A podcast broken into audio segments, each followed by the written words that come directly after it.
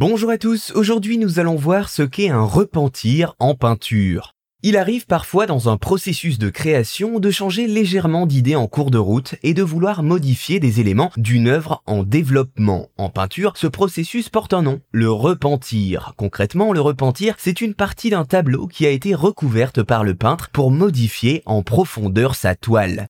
Pour les spécialistes et amateurs de peinture, le repentir permet de fournir des indices sur les techniques et les ambitions du peintre, puisque l'on observe alors les secrets de la construction d'une toile. Mais le repentir permet également d'améliorer la fiabilité des attributions, puisque les artistes sont souvent amenés à réaliser des repentirs selon leurs envies concernant le devenir d'une toile, là où les copistes, ceux qui recopient l'œuvre originale, n'en font pas. C'est donc l'équivalent d'une preuve d'authenticité supplémentaire. D'ailleurs, des artistes très influents comme Rembrandt, Le Titien ou Velasquez ne préparaient pas de croquis en amont et peignaient directement à même les toiles. Il leur arrivait donc parfois de faire de nombreux repentirs sur une même œuvre, contrairement au travail des copistes. Avec un repentir, on peut alors voir si un élément d'un tableau comme un objet a changé de place au fil du temps ou bien même s'il a été totalement supprimé. Cette technique n'est pas seulement présente dans la peinture, mais également dans d'autres domaines artistiques comme la sculpture. Par exemple, au XXe siècle, on découvre que la Pietà Rondanini, œuvre de Michel-Ange, contient un repentir. Il faut d'ailleurs distinguer le repentir du repeint.